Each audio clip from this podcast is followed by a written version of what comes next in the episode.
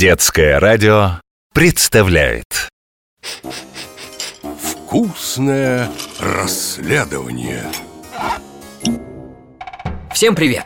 В эфире специалист по особо вкусным делам Егор Поварешкин. И прямо сейчас я приступаю к новому расследованию. Его фигурант – некто Какао. Все вы с ним знакомы. Напиток, любимый детьми всего мира, слушателями детского радио.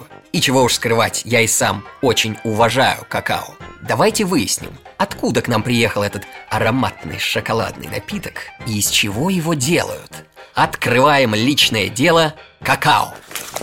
Какао или шоколадное дерево – вечно зеленое растение из рода теоброма. Обнаружено племенем майя в дождевых лесах Амазонки еще до нашей эры. Плоды крупные, похожие на лимон, а иногда даже на огурцы. Внутри каждого может быть почти 60 семян или бобов.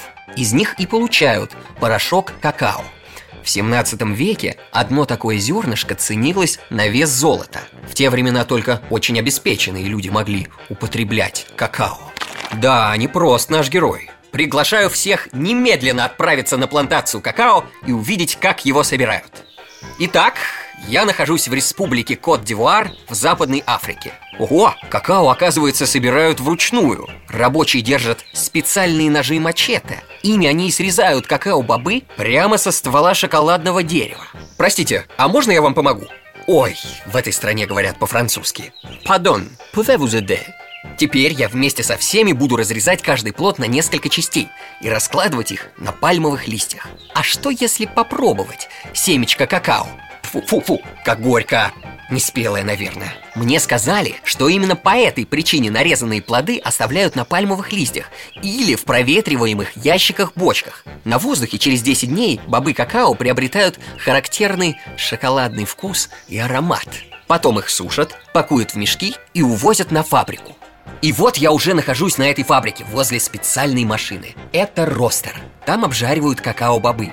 Потом их отправят в дробилку, чтобы отделить ценное ядро от шелухи. А оттуда сразу в измельчитель. Что-то типа очень большой кофемолки. Еще немного, и у меня в руках чашка с тем самым какао-порошком, который ценили загадочные древние жители Южной Америки. А теперь любят дети, да и взрослые, всей планеты. Ну-ка заварим и молока добавим. Ой, как вкусно! Ученые давно доказали, что продукты из какао не только полезны, они еще и просто повышают настроение. С вами был Егор Поварешкин. До новых вкусных открытий. Чао, какао! Вкусное расследование